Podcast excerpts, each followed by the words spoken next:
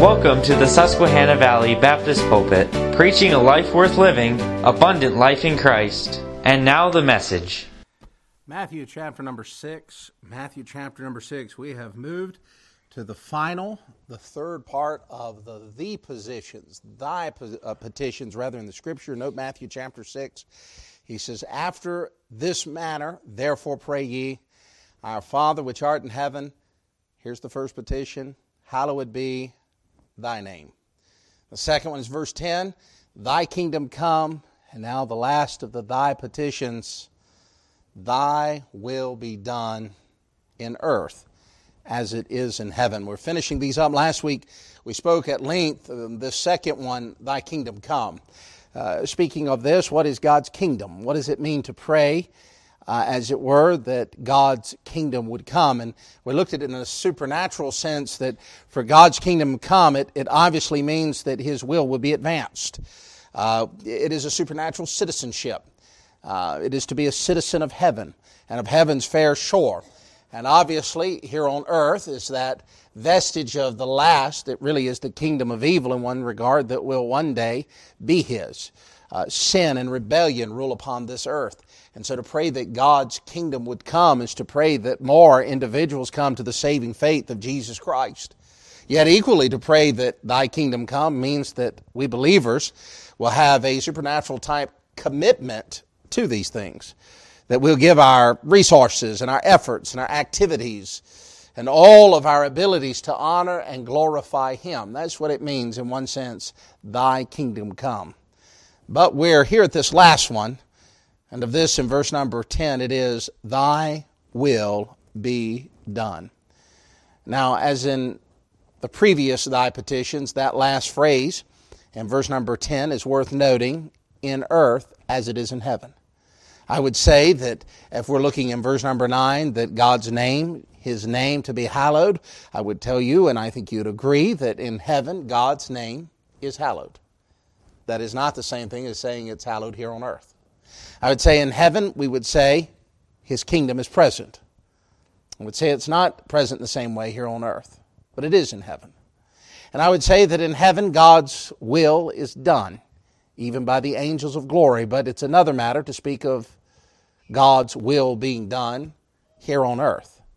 So there is a contrast by which we as believers, in effort to pray in a biblical manners, need to understand really this, what is this God's will that we are praying for? Who are these individuals that it impacted? What does it mean that I am living the will of God? You know, I would note that when we speak of the will of God, it often can be a very complex question. But like so many other things in life, the answer really is not as complex. The complexity comes when choosing whether or not we are going to fulfill God's will or our will.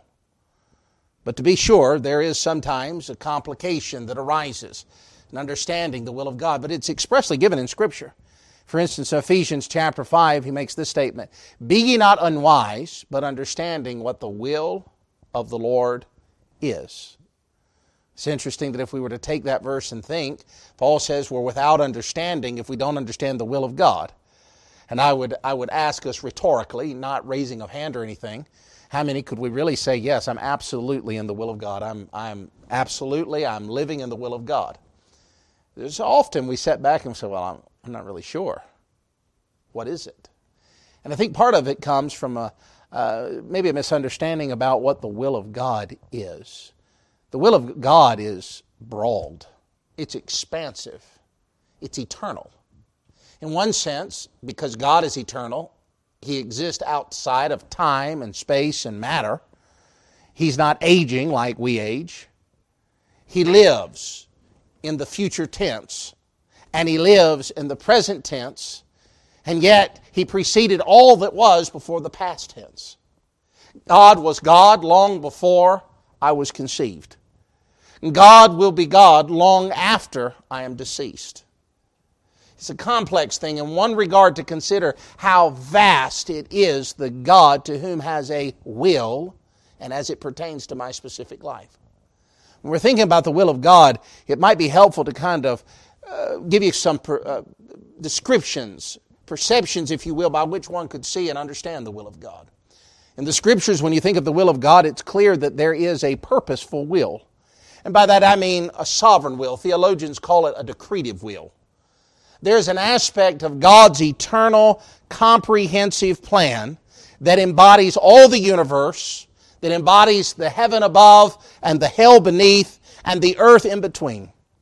For instance, the first chapter of the first book of the Bible, and about the third verse, you find the first mention of God's will, His decretive will, that He decreed something that came about. And that's in Genesis chapter 1 and verse 3. And God said, "Let there be light." And what happened? There was light. When you speak of God's sovereign, His purpose, His decretive will, you can see it by virtue of the nature and the universe and the world that He created. It's really magnificent to consider. All that exists in this universe, it exists because of His will. Space, with its broad distance that lies beyond the comprehension of our human mind, is fully comprehended and was spoke into existence. So when the Scripture speaks of God's will, sometimes in the Scriptures, it's talking about a sovereign purpose under which all the universe, heaven, hell, and earth, all of it falls within. I think over in Isaiah, the prophet writes in the 14th chapter, "The Lord of hosts hath sworn, saying, Surely as I have thought, so shall it come to pass. I have purposed, so shall it stand." In Ephesians chapter 1, we read this in verse number 9. Having made known unto us the mystery of His will, according to His good pleasure, which He hath purposed in Himself. I marvel at that verse. He has purposed it in Himself. He has made up His mind. He has decided.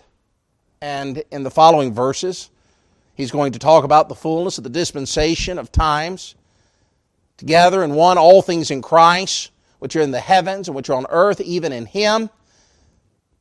He concludes that verse, "He worketh all things after the counsel of His own will." When you consider the decretive will of God, His sovereignty as it expands all of the universe, who was God's counselor? Himself.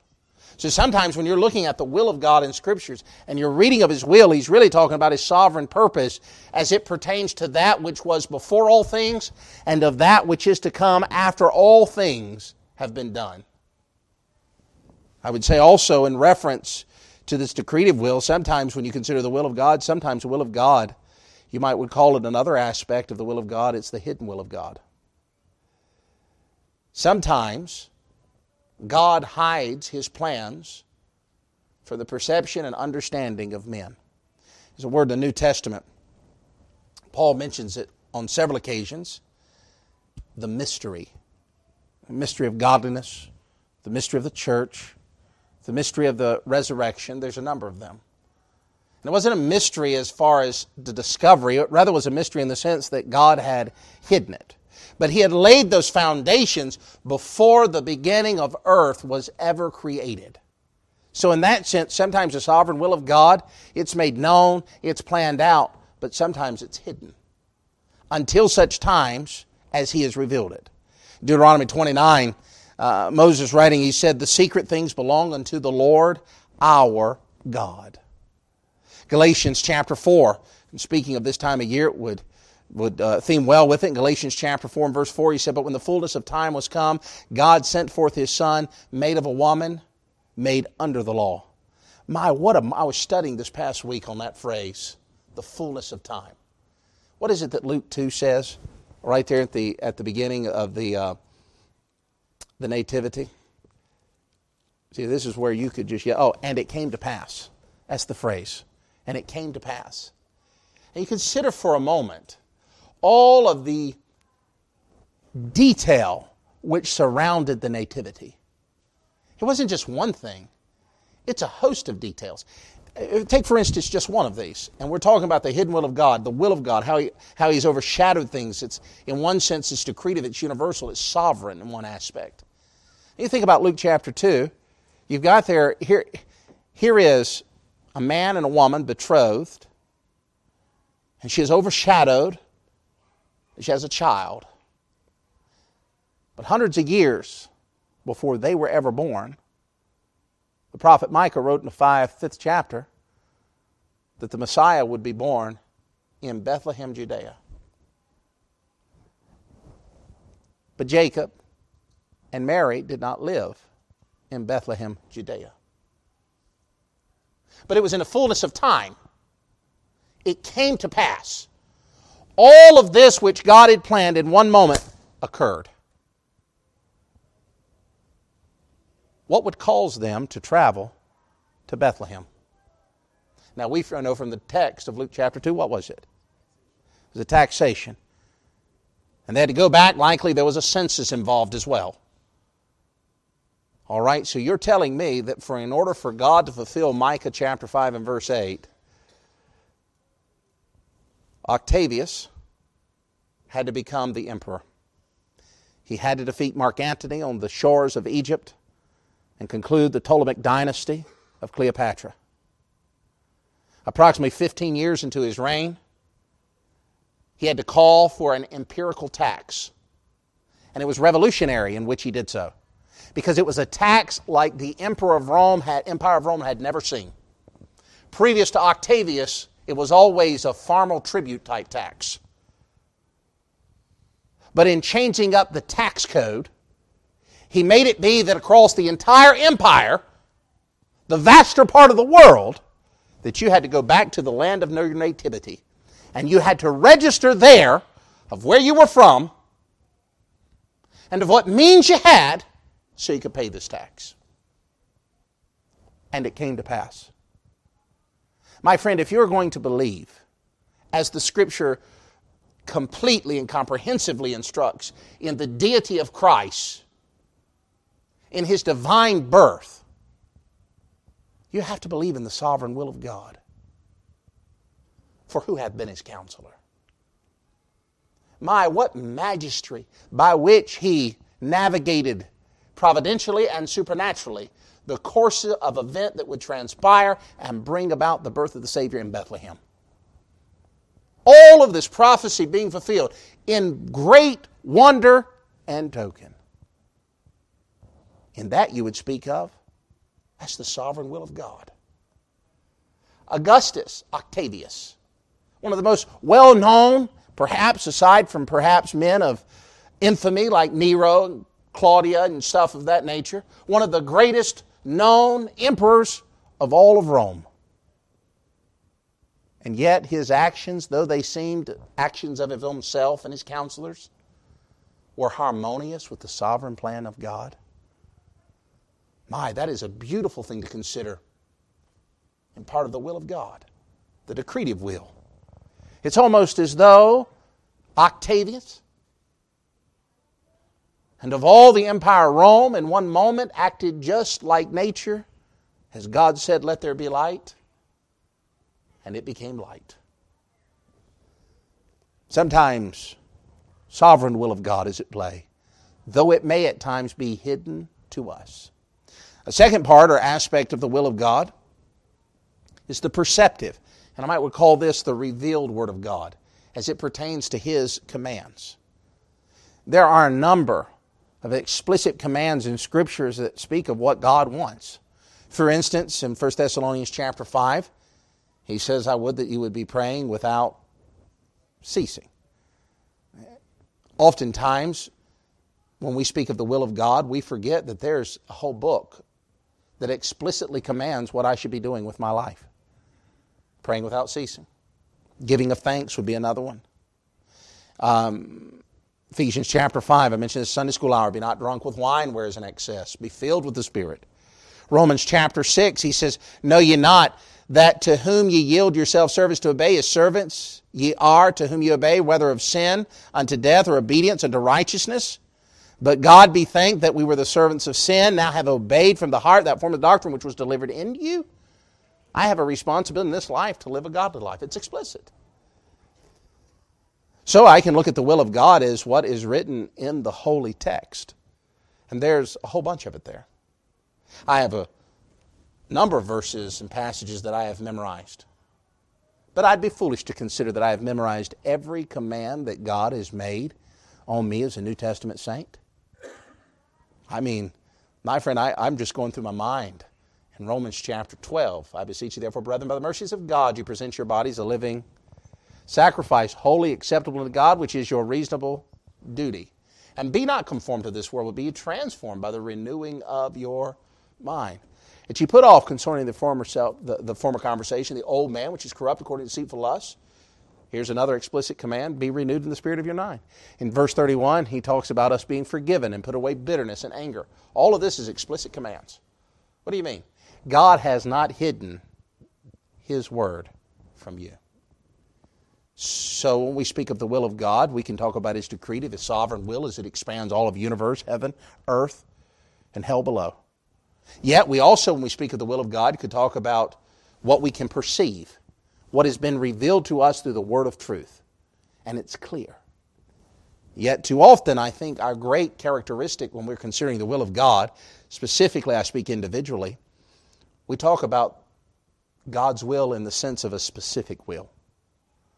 We speak of the will of God, if you will, as what He wants us to do. If I can put it this way, His desire. For some, that might be the specific will of God for their life as it pertains to vocation. Whether God wants you to be a butcher, a baker, or a candlestick maker. The specific will of God, who God wants you to marry, or who God does not want you to marry. The specific God is what you might do with your day tomorrow or next week or next year or what you should major in or what job you should get. I think too often we put all the emphasis on that, and somehow when great confusion comes, we fail to realize that in reality following the simple will of God, or I should say following the will of God, can be rather simple. For I have a whole book which chronicles for me what I ought to be doing. And it is not God's will that I ever engage in any activity, no matter how noble it might be, if it causes me to not obey the clearly revealed word of truth.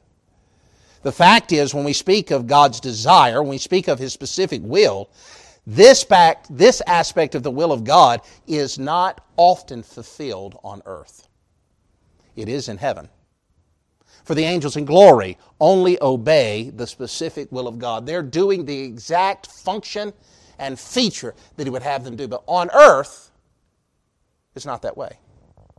On earth, in this dominion of Satan and this prince of the power of the air, his will is most often accomplished in this present age on this present earth. He's a blinder and a deceiver. He's a wicked individual, and yet so often his will, that which is rebellious and prideful, is applauded by society. The virtues and righteousness of an almighty God are condemned. And yet it was this way all the way back in the time of Christ, for in Luke chapter 13, listen to what the Lord said. Almost you can hear his compassion, His sorrow, His grief, as He said, "O Jerusalem, Jerusalem, which killeth the prophets, and stoneth them that are sent unto thee. How often would I have gathered thee as children, as a hen doth gather her brood under her wings." And do you remember the last phrase? "And ye would not." As it pertains to God's specific will, God wills that all would come to the knowledge of repentance and salvation. Yet that is not the will of the whole world in this hour. Nor was that the will of the whole world when Christ, in His 3.5-year ministry, walked on the face of earth. In fact, the reality is this. The will of God should be to the Christian what we would want if we could see everything from God's point of view. And too often the case is our own sin and our own sinful nature causes us to resist, and I'm speaking to believers in this sense, the very specific will of God that He has for us. Praying in the will of God is a necessity of prayer in Scripture. Let me give you a few verses to consider just for a moment. For instance, in this passage that we opened in Matthew chapter 6 and verse 10, we here see the manner of praying. We see the example, or if you will prefer, the mandate that is made. When you pray, "Thy will be done." It's a mandate. God has explicitly said, as we address the Father in prayer, make sure in these prayers that your focus is on the will of God. I would note that too often when it comes to our prayer, they often resemble James. You ask and you ask amiss that you might consume it upon your own lust. A lot of times in our prayer life, our prayers really flow from the will of self rather than from the will of God.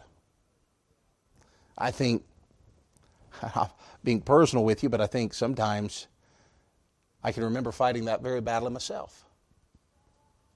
Wanting something so badly, and that want may not have in and of itself been a wrong thing, but a desire so strong that I'm praying, God, do this and God, do that. Failing to realize that God has a divine will, and if I could see things from His perspective, I would want exactly what He sees. That's hard for me to comprehend, to be honest with you. I would remind us of Daniel. Now here's Daniel, one of the Hebrew children, carried away in captivity. He's never going to go back to Israel. He's never going to go back to the land. He's never going to see the temple built. He's never going to see mom, dad. He's never going to have the experiences that he had grown up with and those that he had valued. But when you look at Daniel's prayer, that's not the focus of it. The focus is of it, thy will be done. One could speak of Daniel being a great man of prayer, and you could cross-reference that very public example that you have regarding prayer with the very fact that Daniel was submissive in his life to the will of God, even if it came at a cost of his own personal will. Thy will be done. I'd give you another example, I think, of the Apostle Paul. Particularly, I think, in 1 Corinthians chapter 7. In 1 Corinthians chapter 7, you have the instruction on the marriage, the harmony, if you will, in one sense of a marriage. Yet he makes a profound statement in chapter 7. He said, I would that you would remain even as I. He was speaking to unmarried people. Remain even as I.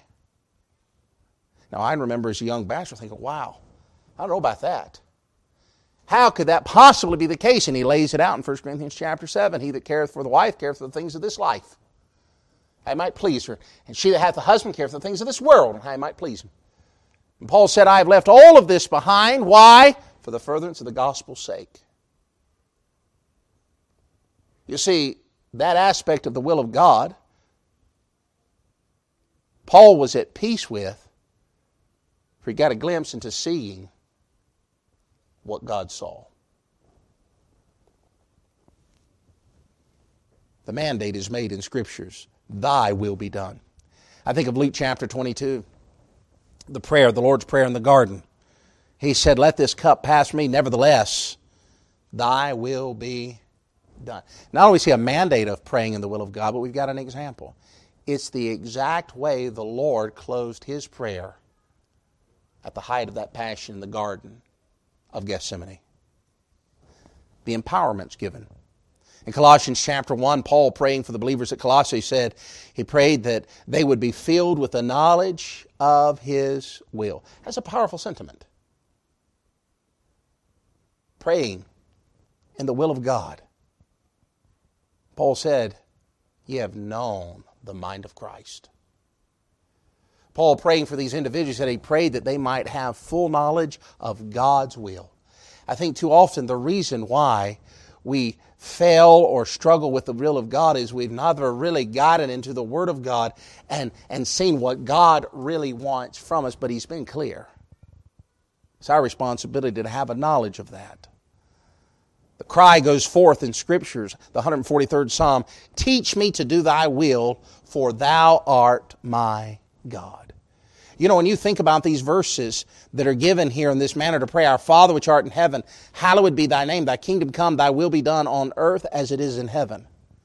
I would note of a few things. We cannot say our unless we are aware that we are not alone in the very presence of God when I pray. We cannot say Father apart from the Saviorhood of Jesus Christ. We cannot say which art in heaven without realizing that we are on earth where there is a focus of rebellion towards the express will of God.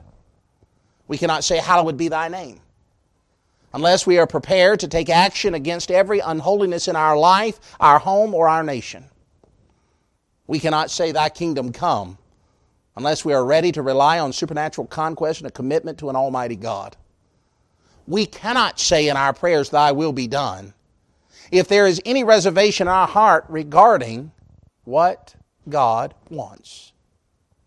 And we cannot say on earth as it is in heaven if we are not prepared to sacrifice anything that is of this world. The prayer of Christ in the garden I would cause you to reflect upon. He groaned, "Thy will be done." His prayer teaches us two very important things. Number one, that it is of great utmost importance for a child of God to have submission to God. I remind you of Philippians chapter 2, "Let this mind be in you which was also in Christ Jesus, who became obedient unto death, even the death of the cross."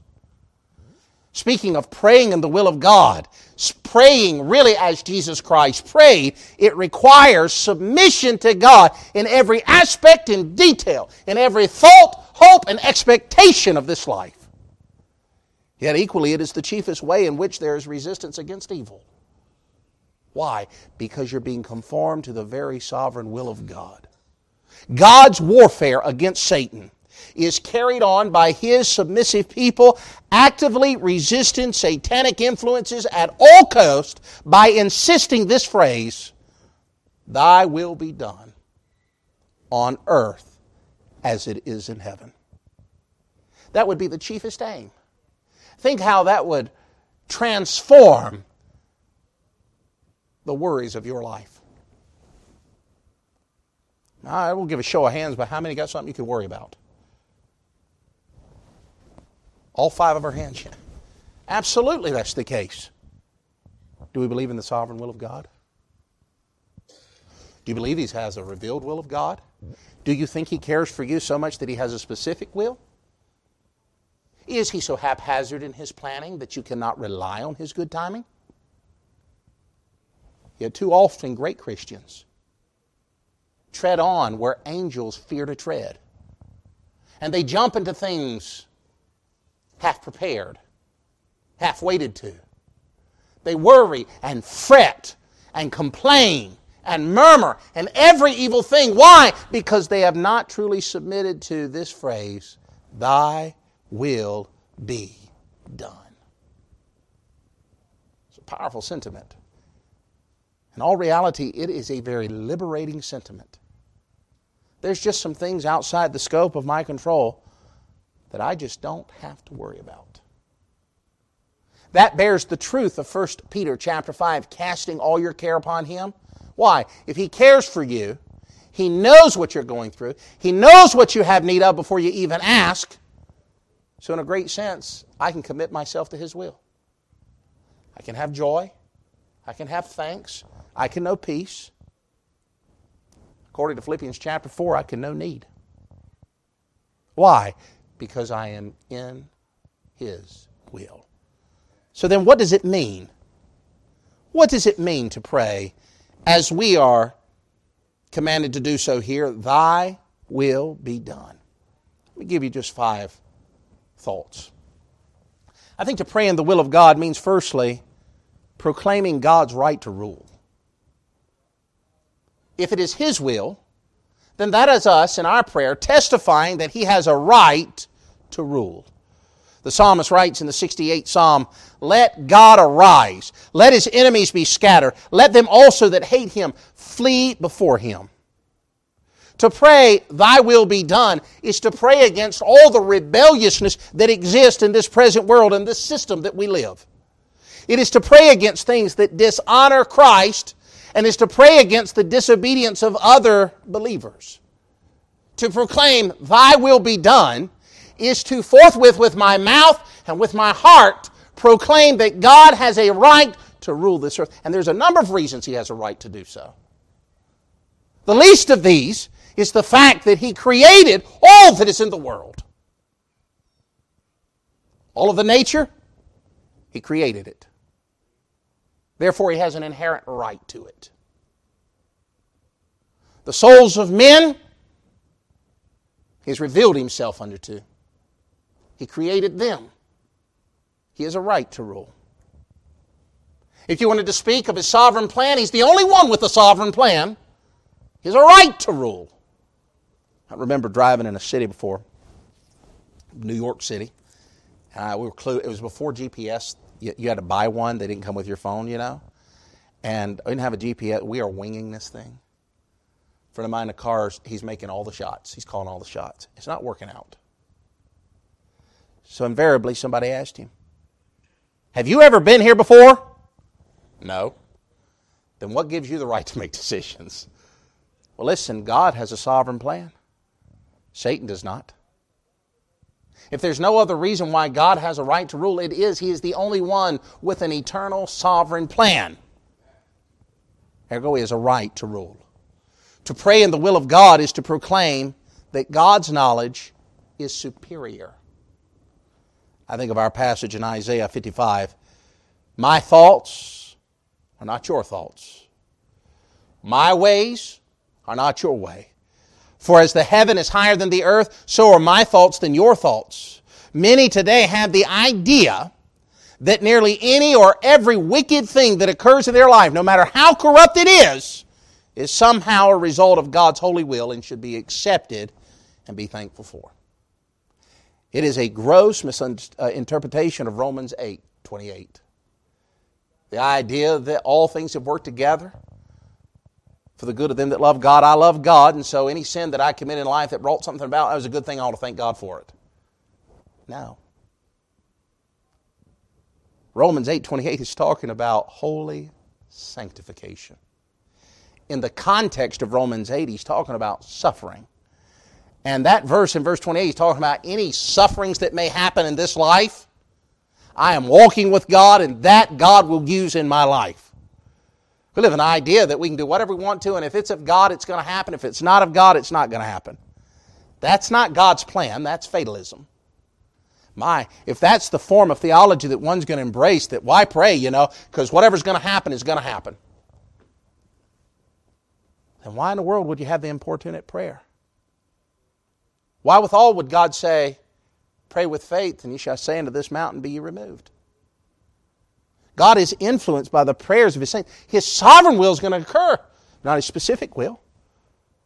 His specific will as it relates to humanity here on earth is not most often accomplished. Why? Because you have rebellious people. You have pride. You have foolishness. You have deception. And you couple all that together and you'll get a free will that will at every turn oppose the God of all knowledge, and they'll say, "Well, I know what I need to do." Well, be careful about that. You've never been here before. God's thoughts, to pray, "Thy will be done," is to proclaim His knowledge to be superior. God is the giver of good things. God is not the giver of evil things. It's amazing me how often Christians in our life, they just make decisions and chalk it up to God, and when the explosion happens and things don't work out in life, they wonder how God let that happen to them. It's tantamount to jumping off of a bridge, hitting the pavement, and saying, "Why didn't God catch me?" It's foolish. No, to pray in God's will is to submit myself to what He wants in His timing, knowing forthwith that His knowledge of circumstances, time, and me is superior to my own. It's why one of the most devastating things that a Christian could ever begin to make their decisions with is, "I want this. I like this. I prefer." You start making major decisions in a self-centered state, you'll never end up with a godly result. It won't happen. God's thoughts are greater. Again, back to Isaiah 55, as the heaven is higher than the earth. How high is that? Considerable amount. So are my thoughts than yours. Let me give you an illustration, a biblical one. You think of Gideon. He's out threshing wheat out in a grove, hiding from everybody. Gideon, thou mighty man of... I don't think you've got the wrong guy here. Two different thoughts on the matter. The same can be said of Exodus chapter 4 with Moses. I've called thee to do thus and thus, not me, you didn't. Go call Aaron. Two different thoughts. The same is true in one sense with the Apostle Paul, the apostle born out of due season. He said, I am the least of all apostles, but God hath counted me faithful, putting me into the ministry. To pray thy will be done is to pray and to proclaim that God's knowledge is superior. Note a third thing that I'd give you. To pray thy will be done is to proclaim that God's precepts should be observed. God's precepts should be observed or kept. On earth as it is in heaven. The psalmist penned in the 103rd Psalm, Bless the Lord, ye His angels, that excel in strength, that do His commandments, hearkening unto the voice of His will. You want to know how the angels behave? That verse summarizes it. They hearken to the voice of His will. He need only make a reference to it, and they fulfill it. Yet you think of the children of God. I was speaking with somebody the other week, and the topic of Ezekiel came up. And Ezekiel, particularly in the first opening chapters, is a hard book to get past the first couple chapters. He begins to talk about, I'm going to call you to a stiff-necked people. They will not listen. Mike, can you imagine a church today looking for a pastor in advertising? Great building, packed house, never going to listen to what you say. I mean, that would be a rough congregation to preach to. That's exactly to whom God sent Ezekiel. But when you look at the angels in heaven, note what the psalmist says. They hearken unto the voice of His will. Do you think that God has to argue with the angels to get them to do what's right? Do you think He has to say, now Gabriel, how many times have I told you to go down to Mary and tell her what's happening? Now Michael, stop arguing with the devil. How many times? I mean, I'm being facetious, but those are biblical expressions that are used. Yet how about mankind? We speak of doing the will of God, Ephesians chapter 6 and 6 from the heart. How often does God have to tell us to do something? I mean, my soul, sometimes you're wondering, when's He going to stop telling us what to do? The Jews of the Middle Ages used to say that there were 208 thou shalt laws in the Bible.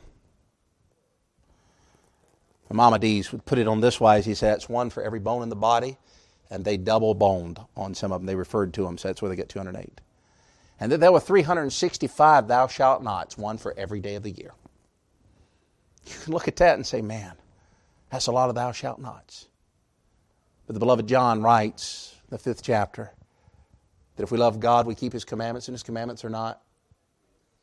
But how oft do we? You see, to pray, thy will be done, is to pray that His precepts shall be observed. Not only as it is in heaven, but also on the earth. Let me say something here. Only the children of God have the capacity to obey God. And that comes through the agent, through the indwelling of the Spirit of God, the Holy Spirit. That's why it's so important. It's why it's so important to know that you're a child of God. To have the Spirit of God communing to your spirit, confirming that salvation is why it's so important. Because the only way that you're going to consistently in this life obey the precepts of the commands of God is if you walk with God. And the only way you're ever going to walk with God is if you walk in the Spirit. For truly Galatians 5 says that if I walk in the Spirit, I shall not fulfill the lust of the flesh. It is God's desire that we do His will by keeping His will from the heart, proclaiming in our prayer that God's precepts should be absorbed. Let me give you a fourth one. Praying thy will be done is proclaiming that his characteristics should be accepted. We spoke of this a little bit in the previous thy petition, hallowed be thy name. We're not just simply talking about a title or a moniker or a handle. We speak of the name of God, we're talking about all the characteristics and all the traits of attribute that are given to him. The chiefest attribute of the Almighty God is holiness. So when we speak about praying, thy will be done, we're speaking about the overarching characteristics of God be accepted in our life and prayerfully in the lives of others. Well, what does that mean? It means that if I'm praying in the will of God, my actions, my thoughts, my behaviors, my attitudes ought to be morally pleasing to him. I am not fulfilling the will of God if I am full of hatred, malice, bitterness, and every evil way. To be morally pleasing to God, it calls us that I should resist and reject pride and temptation in my own life. And James deals with this. In James chapter 1, dealing with temptation. He said, every man is tempted when he is what? Drawn away of his own lust. Let me ask you a question. What's he drawn away of? He's drawn away from walking in the Spirit of God. And when he's drawn away, lust hath conceived, and lust, when it has conceived, bringeth forth sin, and sin is finished, bringeth forth death. Verse number 18, do not err, my beloved brethren. You know what he's saying? Resist the solicitations to do evil. How do you do that? Through the power of God. Why? Because I, in my life, should want to aspire to the holiness that would be like Jesus Christ. Yet also, it is to resist pride. In James chapter 4, God resisteth the proud. And that is in the present continual sense. He did, he does, and he will forever do. There's never going to be a day that the sovereign God's going to change his mind on pride and rebellion. He hasn't used it to date. He has only judged it. And 10,000 times 10,000s of years, though my mind cannot fathom that expression, God is still going to have the same opinion about pride and rebellion that he had when he created in the Garden of Eden, and even before that when he said, let there be light. So to pray, thy will be done, is to proclaim that God's characteristics should be accepted. This is why the paramount motive in our life, 1 Corinthians 10:31, whatsoever you do, do all, how? To the glory of God. Devoid of pride. Devoid of rebellion, devoid of sinfulness, to proclaim his characteristics, yes, they should be accepted. To pray thy will be done is to proclaim that God's will would prevail above all others. It really is a prayer of faith, knowing that he hears and answers our prayers. It is to pray for and pray in conformity to God's will. To seek his shaping in my life and in the lives of other believers. Let me speak to that a moment. I'm not particularly fond about that. You see, the problem with me is that I'm not exactly what God wants me to be. And you know one of God's chiefest means by which he's going to change me into the image of his dear Son? There's a number of them. But I suppose, biblically, the chiefest one is the sufferings of this life. I was asked very recently, listen to someone pour out their heart. And they concluded with this thought, why is all of this bad stuff happening to me? That's an expansive question. There can be a number of reasons. Sometimes bad things happen to people because they do stupid things. You climbed on a roof and you jumped off it and you broke your leg. That's not God's fault. That's silliness. That's stupidness. Might even be pridefulness, which is similar to the same thing. Sometimes bad things happen to good people because of the foolishness of someone else. Probably in a room this size, everybody knows of one individual whose life was dramatically changed because of a drunk driver. Why'd that fall out to me? Someone else's evil. It's prevalent in our society.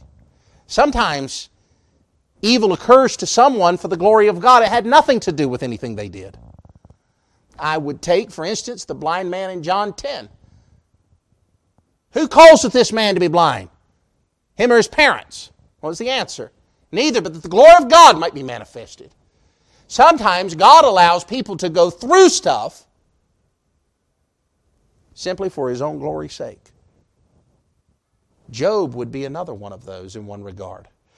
You think about all the comfort that folks have had deriving from a study and reading of Job. I mean, he's quoted. People even talk about the patience of Job. They get it from the book of Job. Well, he go through all of that. But I remind you that the man in chapter 1 was an upright man that eschewed evil. You know what it meant? He hated it.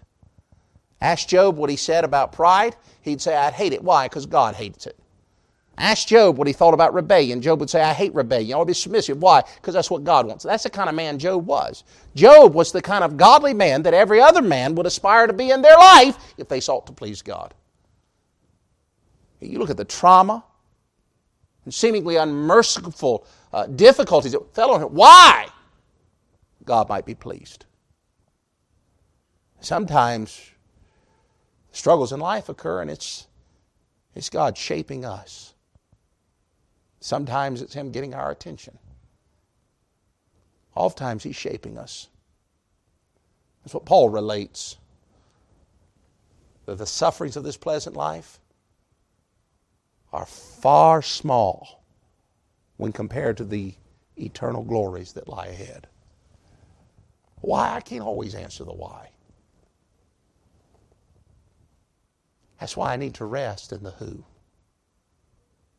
and pray, Thy will be done. It is to proclaim His will to prevail over all wills.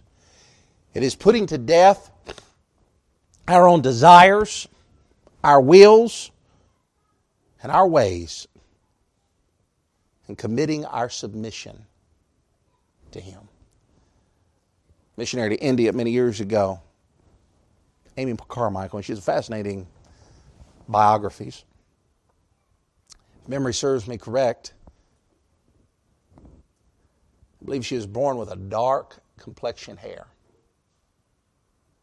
And early in life, that just upset her so gravely because she always thought light-colored hair was most attractive. In her prayer journal, she would write about, I wish God would give me light-colored hair. I wish I'd have been born with that. It had just been wonderful if God would have... And you look back and see how simple that was. We do the same thing. Only it would not be too many years down the road when God called her to India that she would need that dark-colored hair. She wrote this in one of her journals, her prayer journals. And shall I praise to change, or shall I pray to change Thy will, my Father, until it accord to mine? But no, Lord, no, that shall never be. Rather, I pray Thee, Father, blend my human will to Thee. It's a powerful sentiment that His will would prevail over all's. Too often our prayer lives are weak because we do not pray in faith. Too often we pray because of duty and obligation, thinking that God is just going to do just what He wants anyway. Praying for God's will indicates that His will is not always done on earth. It's not always inevitable. The lack of faithful praying inhabits His will. Prayer is essential to the proper working of the divine God here on earth. So when we pray, Thy will. Let's stand to our feet. Father. Thank you for listening. If you'd like to contact us, please write us at P.O. Box 126 541, Harrisburg, Pennsylvania 17112. and visit our website at www.svbcpa.org.